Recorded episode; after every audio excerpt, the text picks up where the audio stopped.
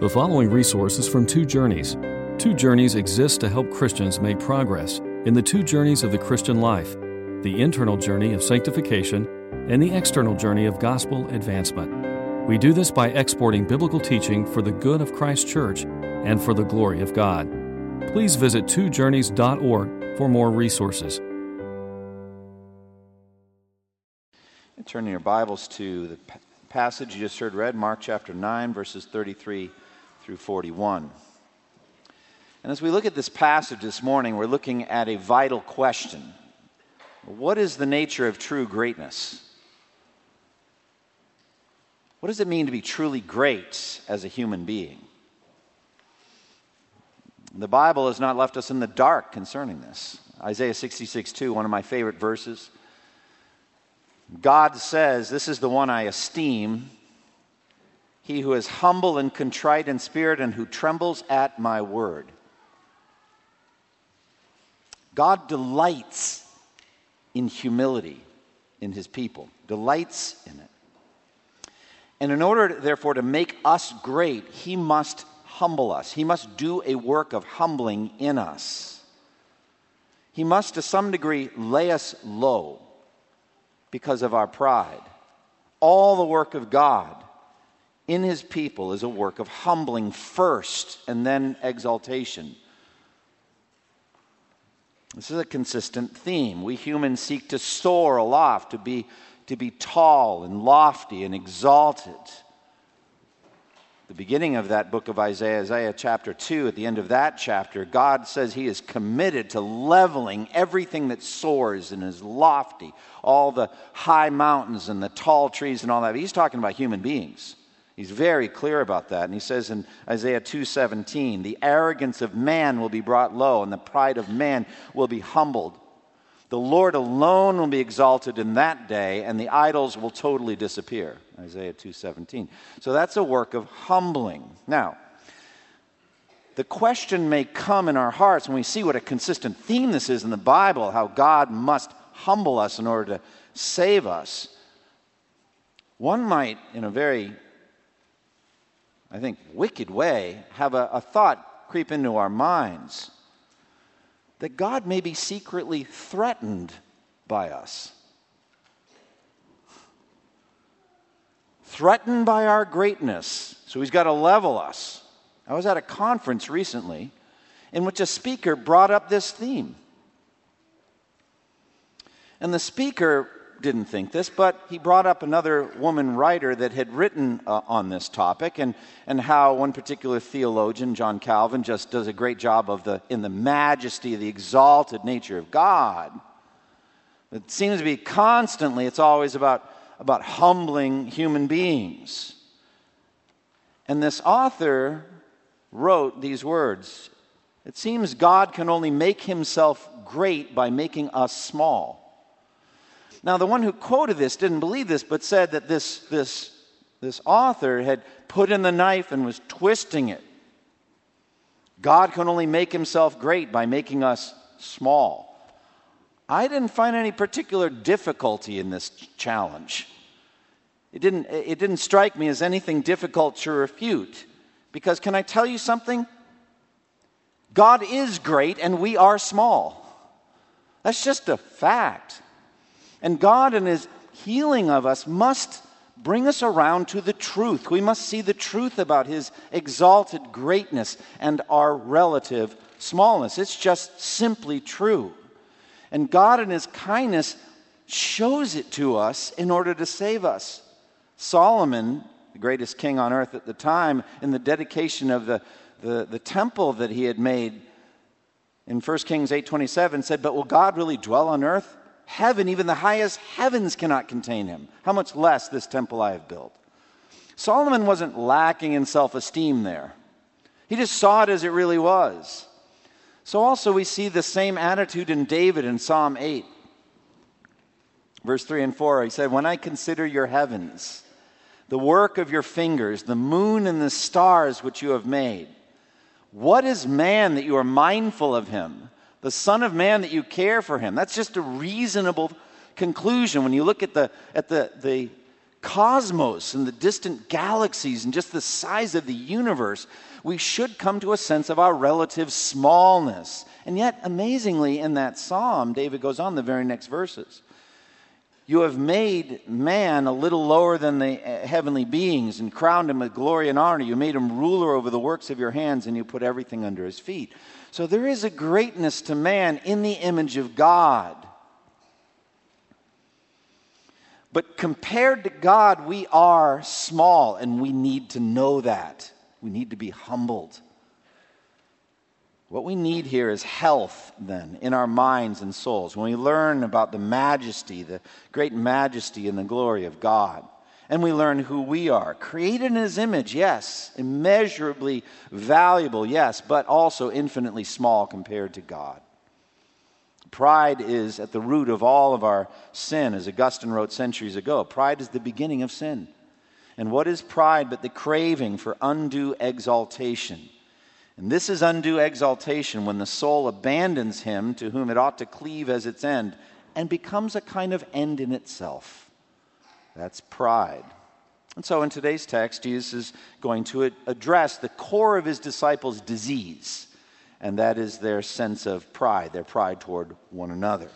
And it starts with this shameful argument the disciples were having, having on the road. Look at it, verse thirty-three, thirty-four. They came to Capernaum, and when he was in the house, he asked them, "What were you arguing about on the road?" But they kept quiet because on the way they had argued about who was the greatest. I mean, this strikes me as a, an unusually juvenile moment on their part. I mean, the, the apostles are really quite remarkable people. And here they are debating. Imagine a group of adults, like you're at a party or something like that, and, and this was the argument, this was the topic, and you come into the group and you'll say, okay, what is going on here? That's, it's a shameful thing. Now, some of us, if we're willing to be candid, admit from time to time we think we're the smartest person in the room, or the most handsome or beautiful or the most skillful or the most whatever. But we usually have the good manners to keep that to ourselves, to not make it obvious that this is what we're thinking. Not these uh, disciples, however. They're openly discussing which of them is the greatest. I think it's because these men were in a unique religious context, the Jewish context, in which piety was paraded openly by the religious leaders of the day. You remember how Jesus talked about the, the Pharisees when you uh, and, the, and the religious hypocrites. When you, when you give to the needy, don't announce it with trumpets as the hypocrites do. Because they, they sound trumpets when they give to the poor and needy, and they do the same with their other acts of piety. And so the concept of a humble religiosity, a humble piety, was new to them. They weren't, they weren't used to it. And so also was the concept of of a humble leadership, a humble kingdom, a king who was a humble servant of all. That was new. It was, it was, I think, unknown really on planet Earth until Jesus came as our servant king. Kings of the earth don't do that kind of thing, but Jesus came as a, as a servant. We're going to talk more about that in the next chapter. So these men ex- expected a messianic kingdom of extreme glory in the pagan way, Uh, uh, pomp and power like all the other kingdoms of the world, lording it over those under their power, wearing silk robes and gaudy crowns and s- sitting on thrones of honor, judging the world. That's what they were thinking of. That was their human conception of the kingdom that they were, uh, that they thought was just around the corner. They're just about to come into it, and they expected this kind of greatness. But at the core of it was their own, their own pride. And so they're having a discussion, the twelve apostles having a discussion about which of them was the greatest. Now, I hope they were willing to give Jesus the top spot. He's the greatest. But they were vying for number two, number three, et cetera, the pecking order. And this theme dominated their minds. This was on their minds big time. It was eating at their souls like some kind of a, of a cancerous tumor. And Jesus, the great physician, has come to heal all his people of that disease of pride. And so I'm going to see this passage that you heard read uh, as having this unifying theme of Jesus addressing pride. There's some disparate parts to the paragraphs on the connections aren't always obvious. But I think if we if we look at it a certain way, we can see how they how they hold together. For example, uh, later in the text, John's going to bring up a, a man driving out a demon. Why does he bring that up? Well, I'll get to that. But I, I think if I were to stop the twelve apostles and say, all right, let's discuss it. Let's put Jesus at number one. Let's try to find out who's number two. What you got? What are your qualifications? What's your best? I'm like, what do they have to say? These are a group of humble fishermen who weren't doing much before Jesus showed up, right? And and so Jesus comes along, follow me, I'll make you fishers of men. I haven't seen them do many great things here. And what do you think? In the Gospel of Mark, are they looking great? I don't know what the criteria are here. I do think that they were empowered by Jesus to drive out demons, and they did that. I think it was the greatest moment of their lives up to that point. So that's what they got. But keep in mind what just happened. Nine of them swung and missed. They failed to drive out a demon just recently. So what is the nature of this greatness? Do you see that how deceived we can be about ourselves? So they're discussing it. And so we're going to walk through this passage and see Jesus trying to, seeking to cure them of, of pride. It's a consistent issue. And they deal with it again and again. The very next chapter, you can look over on the page or maybe turn the page, Mark ten. And so some of what I want to say, I'm going to hold back until we more fully walk through that passage then. Uh, but Mark ten, um, thirty-four and following, remember how James and John came to Jesus uh, in Mark's gospel. The sons of Zebedee came to him and said, "Teacher, we want you to do for us whatever we ask." "What do you want me to do for you?" he asked. They replied, "Let one of us sit at your right hand and the other at your left in your glory." This is a basically pride-based request, and Jesus is going to deal with it fully there. And I'm not going to walk through that today, but it's coming up. And then even, even the last night they were together, Last Supper, very heavy night as Jesus is getting ready to die.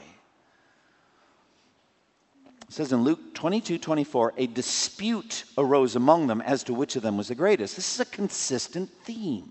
I do believe it's why at the Last Supper Jesus washed their feet. So this is a problem. This is not a light issue. This is a significant issue. It goes to the core of their souls, of their salvation. And I must say, ours do. Ours do.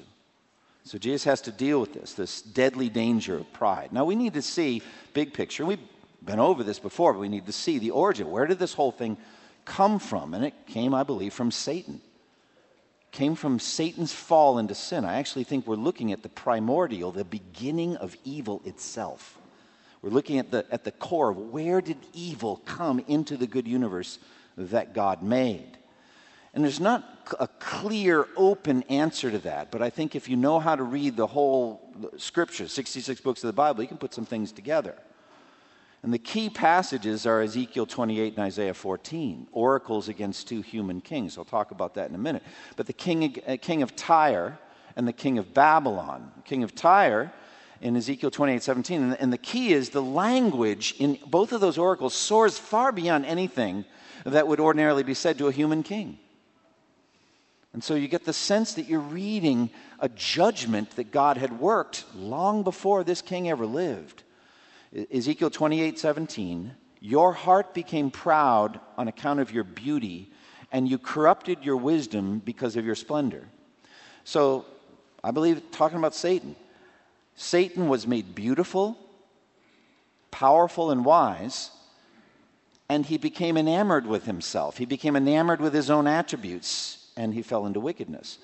Isaiah fourteen thirteen and fourteen, it says, "You said in your heart, I will ascend to heaven. I will raise my throne above the stars of God. I will sit enthroned on the Mount of Assembly, on the utmost heights of the sacred mountain. I will ascend above the tops of the clouds. I will make myself like the Most High." So I think it starts in Ezekiel twenty-eight with, ain't I something? I'm beautiful, I'm wise, I'm, I'm powerful. Then I can take God on and topple him. And there's this soaring, rising attempt to topple God.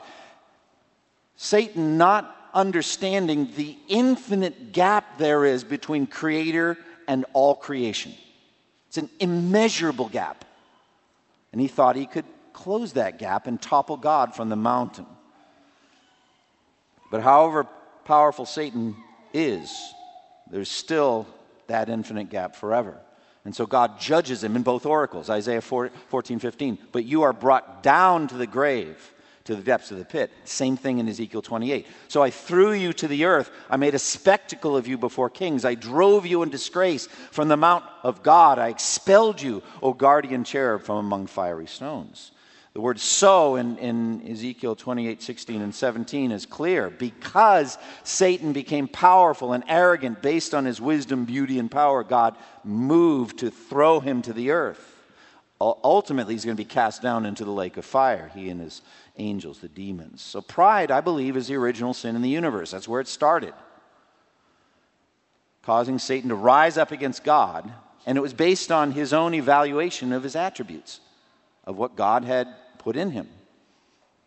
But then, having been thrown to the earth, we read the tragic story, which is the story of the Bible, of how he recruited the human race to join him in the same rebellion. And we did. He was successful in recruiting Adam and Eve to his same mentality, his same rebellion, the tree of the knowledge of good and evil. And it was it was because they could become like God, knowing good from evil, and, and that the fruit was powerful to make them wise. They wanted to take God's place. Therefore, pride was at the root of, of human, human beings' fall into sin. Now, if you look at the oracles, if you were to go to Isaiah fourteen and read them in context, and you were to read the oracle in Ezekiel twenty-eight, these are oracles against human kings. As I said, they're oracles against the king of Babylon, the most powerful military conqueror on earth, the most powerful political leader on earth, and then the uh, king of Tyre, most powerful economic uh, ruler on earth. Uh, it's about everything that we care about on earth. That's what these human kings are. And you'd say, like, it doesn't say anything about Satan here. But I believe what's going on is that Satan is the true puppet master behind the human puppets on the stage of human history. And he's hidden. He's devious and deceptive and not obvious, just like in the Garden of Eden. It's not Satan that shows up, it's a talking serpent.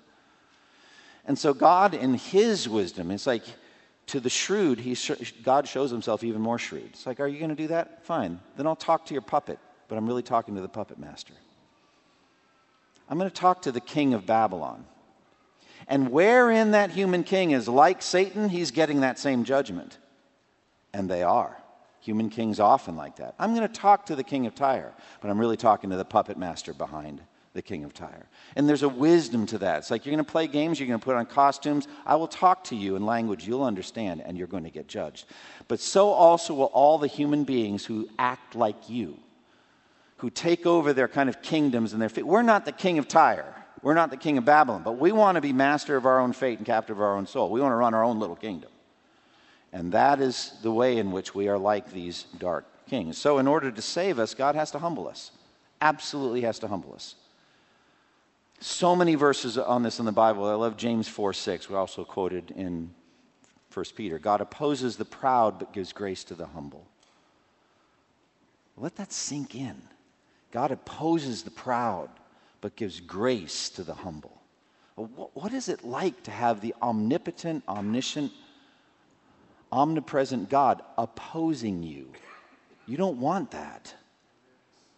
But what do you want? You want grace. And if you will humble yourself, he will give you grace, lavish grace. He gives us more grace, Peter says. So in order to humble, uh, to save us, he must humble us. And so every aspect of our salvation, all of it, is designed to humble us. The doctrine of predestination is very humbling because we're told that we were chosen before we had done anything good or bad, before the creation of the world, not on the basis of any works. That's very humbling. The fact that Christ died for our sins centuries before we were born humbles us. The fact that, that God regenerated us by his sovereign power, taking out the heart of stone and giving us the heart of flesh so we could listen to the gospel message, humbles us. The fact that faith is a gift of God humbles us. The fact that Romans six seventeen says, thank God you obeyed, means my obedience is because God worked it in me. That's humbling. And then we begin the journey of sanctification. Are you all finding it humbling? I am. You must be perfect as your heavenly Father is perfect. How's that going for you? Did you have a pretty perfect week? Or are you consistently humbled by sanctification? Again and again and again, the Holy Spirit convicting you of sin. It's very humbling. This process, this journey is humbling. And you're crying out like Paul, the very thing I hate, I do. And the thing that I want to do, I don't do. What a wretched man I am. Who will deliver me from this body of death? That's humbling. And then when he, in an instant, glorifies you and does in an instant what you couldn't do in a lifetime through your joint efforts with the Holy Spirit, that will be humbling. When he raises your body from the grave in glory, and you will shine like the sun for all eternity, and you didn't do anything to raise yourself up, that's humbling. The whole thing's humbling. And why? Because of where you're headed. Where are you headed? You're headed to be spectacular, radiantly glorious, beautiful, powerful, and wise forever. And in order that you might not fall later into sin, as Satan did long ago, he will, he's brought you through this whole journey so that you'll remember you are not only a creature created by the infinitely wise Creator, but you are a sinner redeemed by grace. And so when you're shining like the sun in heaven, and your brothers and sisters are shining too, you won't worship them and you won't worship yourself. You'll worship the God who saved you. That's why he has to humble us. And so we're being humbled. And so we're humbled by what? We're humbled by the cross. We're humbled by this command. And in this account, we're humbled by a child. Let's just walk through it. First, the cross. I'm going to go back a couple of verses to verse thirty to thirty-two, which we read last week, but it's relevant here. They left that place and passed through Galilee. Jesus did not want anyone to know where they were because he was teaching the disciples. He said to them, "The Son of Man is going to be betrayed into the hands of men. They will kill him, and after three days he will rise." But they did not understand what he meant, and they were afraid to, to ask him about it. So this is the repeated reminders of the cross that they just can't handle. Their conceptions of the Messianic kingdom were worldly glory, worldly power, worldly beauty. That's what they were thinking. So Peter rebuked him. He rebuked Jesus about this, about the cross. Jesus turned and rebuked not just Peter, but all of them, saying, "Get behind me, Satan. You do not have in mind the things of God, but the things of man. Your human conceptions of the kingdom are basically satanic." That's what he's saying when he says, "Get behind me, Satan." You, your human thoughts of, thoughts of human glory are satanic. So get behind me, Satan. You want to rise up in your pride. You want to glorify yourself in your beauty and power. That must not be. If you want to be in my kingdom, you have to be stripped of satanic pride. Now, they couldn't handle that teaching. They didn't understand it. Their minds couldn't handle a dead Messiah. A dead son of David didn't make any sense to them. But they especially couldn't handle the conception of the need for him to suffer a bloody death on the cross in our place, under the just wrath of God, that we wouldn't go to hell, which we deserve. They couldn't handle that message. They didn't know that their sins needed to be atoned for by his blood. Neither did they understand how much they would have to drink from his cup of suffering in order to spread the gospel to the ends of the earth. They didn't expect that either. The message of the cross was, was offensive to them. And so Jesus tells them these facts, but they can't understand it. Then he asked them about their discussion. So look at, at it again. There's thirty-four, thirty-three, thirty-four. They came to Capernaum, and when he was at, in the house, he asked them, "What were you arguing about on the road?" Now, he knew what they're arguing about. He knew very well what they were arguing about. Why does he ask them? He's trying to draw the poison out. Let's bring it out. Let's talk about it. That's Jesus. He's bringing it out. But they were afraid to tell him. Why? They knew it was shameful. They were ashamed of what they were arguing. They did it. So they didn't want to talk to Jesus about it. It's a shameful thing. Which of them was the best at exorcism, I guess? We don't have any examples of their teaching ministry at this point. I don't know what their criteria, what, what made them great. It's pretty embarrassing. And they're ashamed to tell them. So Jesus has to deal with it. And so he gives them this command. To be first, you must be last. Verse thirty-five. Sitting down, Jesus called the twelve and said, "If anyone wants to be first, he must be the very last and the servant of all." Now, we're going to expand and zero in on this in the next chapter, so I'm going to reserve a lot of the comments for then. But Mark ten, forty-two to forty-five. You know that those who are regarded as rulers of the Gentiles lord it over them, and their high officials exercise authority over them. Not so with you. Instead, whoever wants to become great among you must be your servant, and whoever wants to be first must be slave of all. For even the Son of Man came not to be served, but to serve, and to give his life as a ransom for many. It's a pattern of humble servanthood. That's what's greatness in my kingdom. If you want those positions, those gradations of honor in, the, in, in eternity, in the kingdom of heaven, you need to serve. Be willing to serve. So that's what he's going to talk about. And then he brings in uh, an, an object lesson, a little child. Look at thirty-six, thirty-seven. He took a little child and had him stand among them. Taking him in his arms, he said to them, "Whoever welcomes one of these little children in my name welcomes me, and whoever welcomes me does not welcome me, but the one who sent me." So Jesus is a is a great teacher. He uses object illustrations, tangible parables, things that they can they can understand. And here he actually uses a little child, probably a toddler, able to stand on his own, but small enough to be picked up and held in in his arms. And and he's just going to use this child uh, so that they can look at the at the face of this little child. Now, next chapter, when his disciples uh, were rebuking parents who were bringing little children for Jesus to bless them, Jesus became angry and indignant with them. And he said, Mark ten, fourteen and fifteen, "Let the little children come to me, and do not hinder them, for the kingdom of God belongs to such as these. I tell you the truth, anyone who will not receive the kingdom of God like a little child will never enter it." So every sinner on earth has to be converted from pride and humbled like a little child in order just to be saved. Just to be saved, just to have your sins forgiven, you have to become like a little child. What does that mean to have humble, weak, childlike faith? You think about a little child that, that reaches up for his or her mother, crying and extending arms and all. It's a picture of weak faith. Uh, weakness in yourself, faith toward the caregiver, toward the mother or the father. That's a picture of conversion. So you don't come to Christ's kingdom like a triumphant warrior having fought a great battle, and you're ascending the marble steps to the podium and receiving, receiving a crown of glory. That's not how you're saved. You're saved like becoming a, a little helpless child. That's how you're saved. You're like the thief on the cross, who has nothing to offer, nothing, no works, no resume, nothing, but looks over to Jesus and says, "Remember me, Lord, when you come in your kingdom. Today," Jesus said, "you'll be with me in paradise." So you can't even enter the kingdom unless you're converted and become like a little child. That's humbling. But that's that's not this passage. That's Mark ten, fourteen and fifteen. This one, Jesus extends it out to how they treat each other and uses a child to talk about how they should be horizontally treating one another. So what does the humble life look like? Well, three aspects. Humble to welcome one another gently, humble to see others' successes gladly, and humble to serve others simply. So we'll walk through these quickly. First of all, humble to welcome another, one another gently. Verse thirty-seven, "Whoever welcomes one of these little children in my name welcomes me, and whoever welcomes me does not welcome me, but the one who sent me."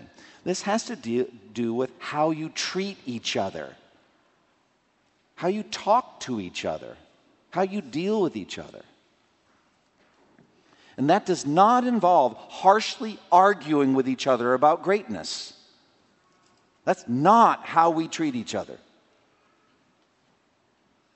Jesus is saying effectively, I am in each disciple you meet. Every one of my genuinely, genuine children. So treat them gently and lovingly and tenderly, like any normal, loving adult would treat a toddler. That's how gent- gently and kindly you should be treating each other. Welcome each other like you would welcome this little child, because in so doing, you're welcoming me. And if you welcome me, you're also welcome the one who sent me. God is in all of this. So treat each other gently and kindly, and not with arrogant boasting about your greatness. Imagine you were at a playground and you see a little girl fall and skin her knee, and she's crying. And the caregiver, maybe mom, maybe dad, maybe a nanny, grandma, grandpa, whatever, comes over, and the child's crying, but the caregiver hasn't extended any help yet, hasn't picked the child up. Cry, child's crying, hurting. And the caregiver said, I want you to acknowledge my superiority and greatness before I'll help you, then I'll help you. But what would you think of such a person? It's like, what's wrong with you? This is not about your ego. It's not about your greatness. It's about treating someone with gentle, gentleness and kindness. That's what Jesus is. He's giving a picture of how you should be treating each other, not this arrogant boasting, this harshness that's going on. Welcome each other like that. And in so doing, you'll be welcoming me, and through me, welcoming God. Then he says, humble to see each other's successes gladly. So what happens now? Well, that's an interesting moment. Verse thirty-eight, teacher, said John, we saw a man driving out demons in your name, and we told him to stop because he was not one. One of us. Now, you could say, I, I don't get the flow here. What, you know, why, are we, why did John say this? Well, let's imagine there is a connection. And it could be that John, ahead of any of the other apostles, gets it. He gets the, the humility and the meekness and the lowliness, and, he's, and his conscience is bothering him about something that had just happened recently. And so he tells this story. Now, I think the reason it's relevant is, I, like I said, I was trying to guess what their criteria of greatness was. Like in sports, you look at statistics and champions won, so you can determine what's called these days the GOAT, all right, the greatest of all time. You got to measure these things, all right? All right, you apostle GOAT candidates, what are your, what are your credentials? What do you got? We drove out some demons. Well, good for you. Apparently not always, because we just got done with that, with the Father, remember, and the nine apostles who didn't pray and didn't drive out the... So you're not so great, but maybe that's the best. That's the best of what you got. But John is remembering this, like, actually, now that I think about it, we saw a man driving out demons, and we told him to stop. We tried to stop him because he wasn't one of us. So now we get to the issue of pride, of horizontal competition, where you're in competition with other servants of God for which of them is the greatest, right? Who did more? Who did the most? All of that. We know what a destructive thing this can be, this, this arrogance, this pride. I heard a, a story. It's probably more of a parable than an actual historical story, but back in the days when, when uh, in, in Egypt, different places, uh, Um, monks would go out in the desert to fast and deprive themselves, and they, they were being holy out in the desert, and, and the, these demons were trying to tempt this uh, holy man, and they weren't successful in getting him to sin. So then, like, like screw tape letters, the older demon says to the younger demon, tell him his brother has just been made bishop of Alexandria. It worked. Immediately, jealousy and pride came over. That happens a lot. You're in ministry, and you're comparing yourself with others to see who's the greatest. Now, what we need to understand is these apostles weren't the only ones that Jesus gave power to to drive out demons. In Luke chapter ten, he sends out seventy-two disciples with power to drive out demons, not just the twelve. So it seems that this guy is a legitimate follower of Christ who has legitimate power through the Holy Spirit to drive out demons. And John and the other apostles tried to stop him, tried to shut him down, because he wasn't one of us, one of the twelve. He wasn't one of the select group. We tried to stop him. Now, I think John realizes now that probably is the wrong thing to do. Was that the wrong thing to do, Jesus? Yes, it was. Why? Well, he needs to see the, the unity of the work of Christ. Look at verse thirty-nine, forty. Do not stop him, Jesus said. No one who does a miracle in my name can in the next moment say anything bad about me, for whoever is not against us is for us. So taking the first thing, it's like the same Spirit of God who is in him doing legitimate exorcisms is working a legitimate saving faith in him to say Jesus is Lord. You can't say Jesus is Lord apart from the work of the Spirit. The same Spirit at work in you is at work in him. And he's not going to be able to say anything bad about us. Conversely, he's going to testify that I'm Lord and that he loves me. But then he says, strikingly, verse forty, for whoever's not against us is for us. Now, it's interesting because in, in Matthew twelve thirty, he says the opposite. but the same thing, just different way. He says, who is not with me is against me, and whoever does not gather with me scatters. So these are two sides of the same equation. You're either for Jesus or against him. There are two and only two kingdoms, the kingdom of light and the kingdom of darkness, the kingdom of Christ and the kingdom of Satan. You're serving one or the other. There's no third option. And if you're not against Jesus, you're for him. If you're not for him, you're against him. He says that. It's black or white. And so therefore, if anyone actually is legitimately serving the kingdom of God, he's on your side. We're on the same team. We're in the same kingdom. And, and we should be celebrating other people's successes as though they were our own. But that pride of competition can be very divisive, very harmful in a church and indeed in the kingdom of Christ. And what's so beautiful about this is in heaven, we're going to be so liberated from pride.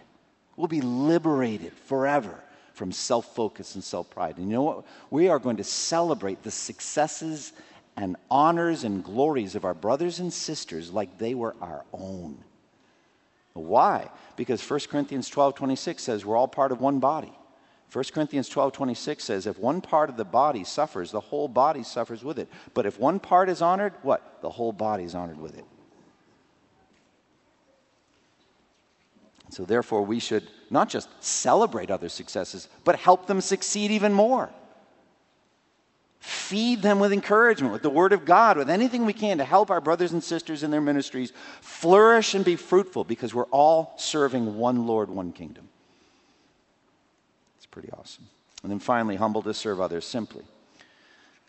Jesus said in verse forty-one, I tell you the truth, anyone who gives you a cup of water in my name because you belong to Christ will certainly not lose his reward. Now, there's a fuller teaching on this in Matthew ten. In Matthew ten, he sends them out, the twelve, two by two, and he tells them not to bring any money for their journey or any extra tunic or sandals or staff or anything, because the worker's worth is keep, and you're supposed to go to a town and find somebody who will welcome you in and take care of you, meet your needs. Like the, the widow did with Elijah, or the other woman uh, family did with Elisha. You know, they bring you in and, and feed you and care for you and stay there and just do your preaching ministry.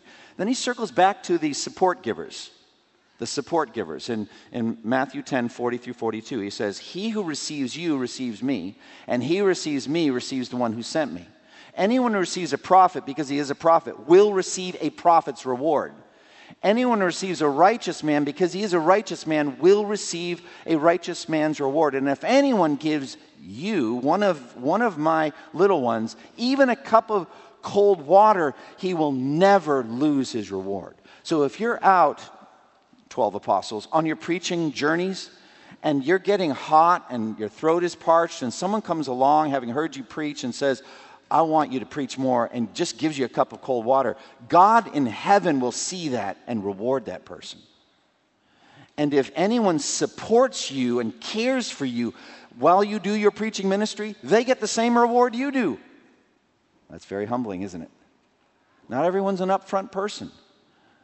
But those that give support to the upfront people get the same reward as the upfront people. And so that should level this pride and put us all where we need to be, on the same team. So that's the passage. Let's learn a few lessons. We'll be done. First of all, just let me use this passage as a mirror.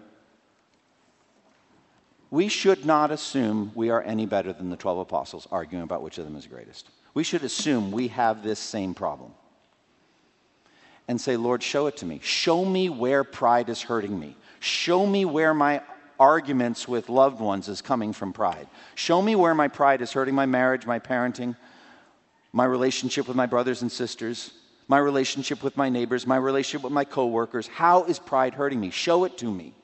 Expose it to me. Don't assume the answer is, is that it isn't. And how can the cross of Christ level my pride? How can I see in Jesus' death on the cross the remedy to my pride? How can I see in Jesus, the ultimate humble servant, the remedy for my arrogance and my pride?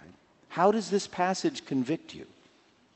And how can we learn the lessons of humility that the Bible teaches us? How can we meditate? I would challenge you, memorize. It's easy. James four six, memorize that one verse and meditate on it every day for a week or even a month. God opposes the proud but gives grace to the humble. Just easy to memorize. Just say it to yourself like fifty times in one day. God opposes the proud, gives grace to the humble. God, give me more grace. Then humble yourself. All right, I want to humble myself. How can I humble myself so that you will give me more grace? How can you work humility in me? How can we better celebrate the ministry successes of others? How can I, as a pastor, celebrate other successful pastors whose church is maybe more fruitful than ours or bigger or more, more this or that? We're on the same team. Whoever's not against Jesus is for him. How can I, how can we, within this local church, celebrate and help, actually, the ministry successes of others and not be jealous of them? And how can we welcome, how should we welcome one another like little children? How can we be gentle and deal gently and lovingly with each other like little children? And finally, how can this cup of cold water teaching motivate us to store up treasure in heaven? If God's not going to forget even the slightest tiny act of service, the cup of cold water, he will never lose his reward, Jesus said. How can that motivate me to serve Christ better? Finally, how does this passage speak to lost people? How is your pride holding you back from coming to Christ? How is your pride holding you back from repenting of your sins and believing? Jesus said you have to be converted and become like a little child. What's holding you back from trusting in Jesus so that your sins can be forgiven? Close with me in prayer. Father, thank you for this passage, for its power, its complexity, its beauty.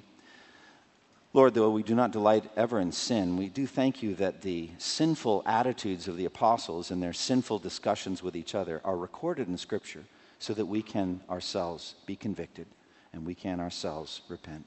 So strengthen each of us, O Lord, as we look at this passage. Teach us, O Lord, our ways. Help us to see ourselves in it and humble ourselves that you may lift us up. In Jesus' name, amen. Thank you for listening to this resource from two journeys dot org.